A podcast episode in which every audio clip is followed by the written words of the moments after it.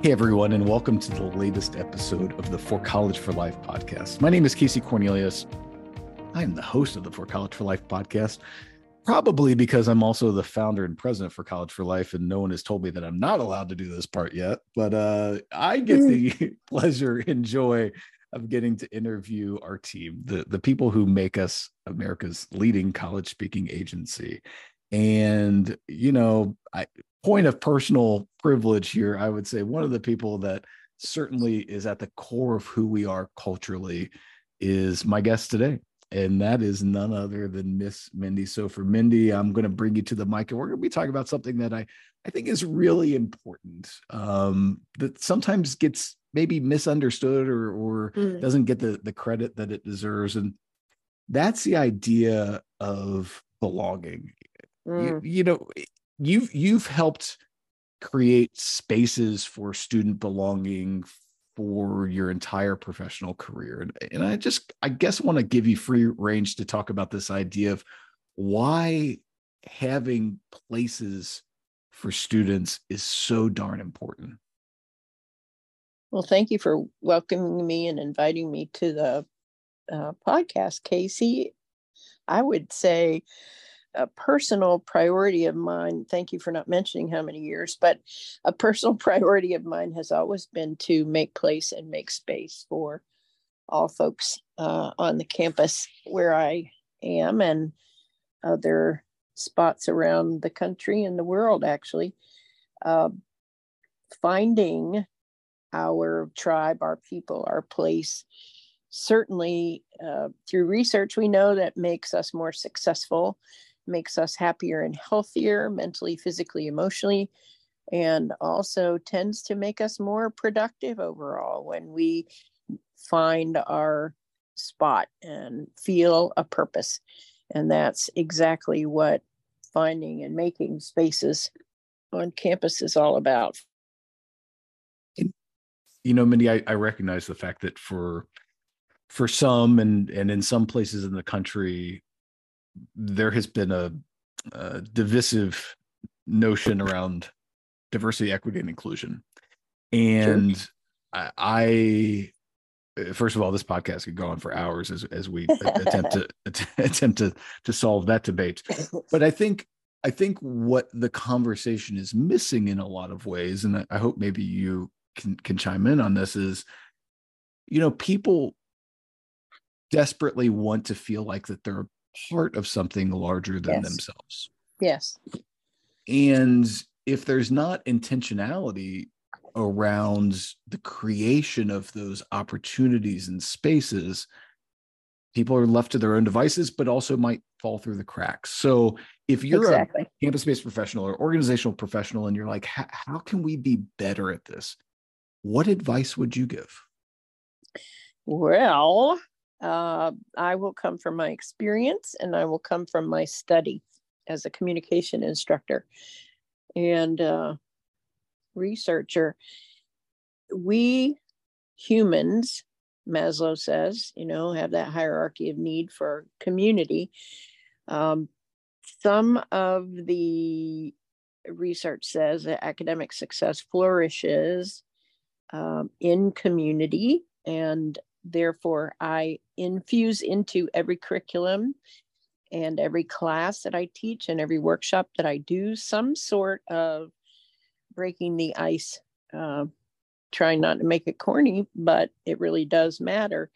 Some folks joke that if someone takes my class, they have a 60% chance of marrying or dating someone in the class. And I And that is refuse- true. That's a true statistic. Well, it, it is a true statistic. And although that is not my purpose, I will tell you that um, I'm going to a wedding this weekend, and I know that two bridesmaids and a groomsman will be students from the class of this, of the class that she took with me from uh, her bridesmaids after six years. Will be some of those most important people around her on her wedding day. And that's one of the reasons she invited me too, because that's where it all started. But uh, besides that, this is not about me. This is about making space. So, one of my rules in class is that students cannot sit in the same seat two times in a row or beside the same person. Why do I do that? To give different perspectives, to allow for those relationships to flourish. Because when we're doing small group discussion, they're beside somebody new.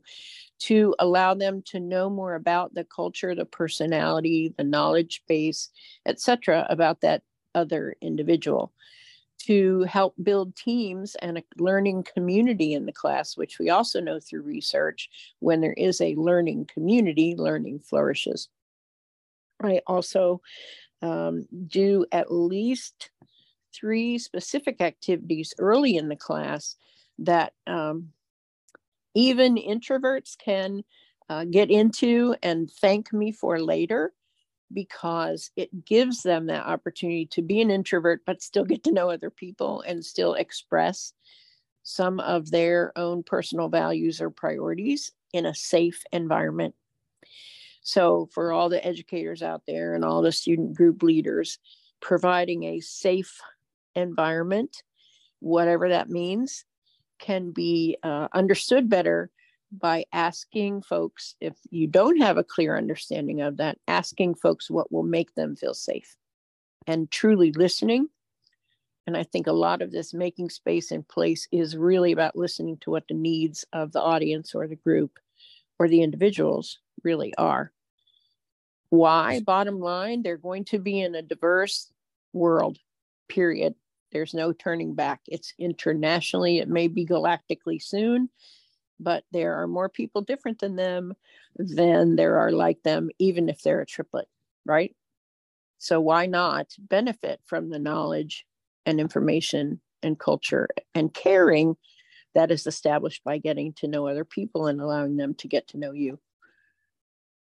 I think that there are probably some folks who are listening to this episode right now in their car, on the treadmill, on their way to class, who at the notion of galactically diverse probably yeah. stopped and snapped that that, that was yes. probably one of the one of those moments you said two things that that really resonated with me and my hunches resonated with some other folks listening to this as well mindy and and that is the idea of learning community there's just massive amounts of research that says mm-hmm. the more time that we spend together and integrate with one another the greater the depth and quality eh, of learning can take place um, the other thing and, that made me chuckle and productivity, if I may say so myself. I right. read a book last fall that productive teams in the work world who are comfortable with each other and continue to learn from each other and are more different than each other will be significantly financially more productive and more creative. Please go on. I'm sorry, I just had no, to throw no, that. No, no, no, no, no, no, I, th- I think it's super important.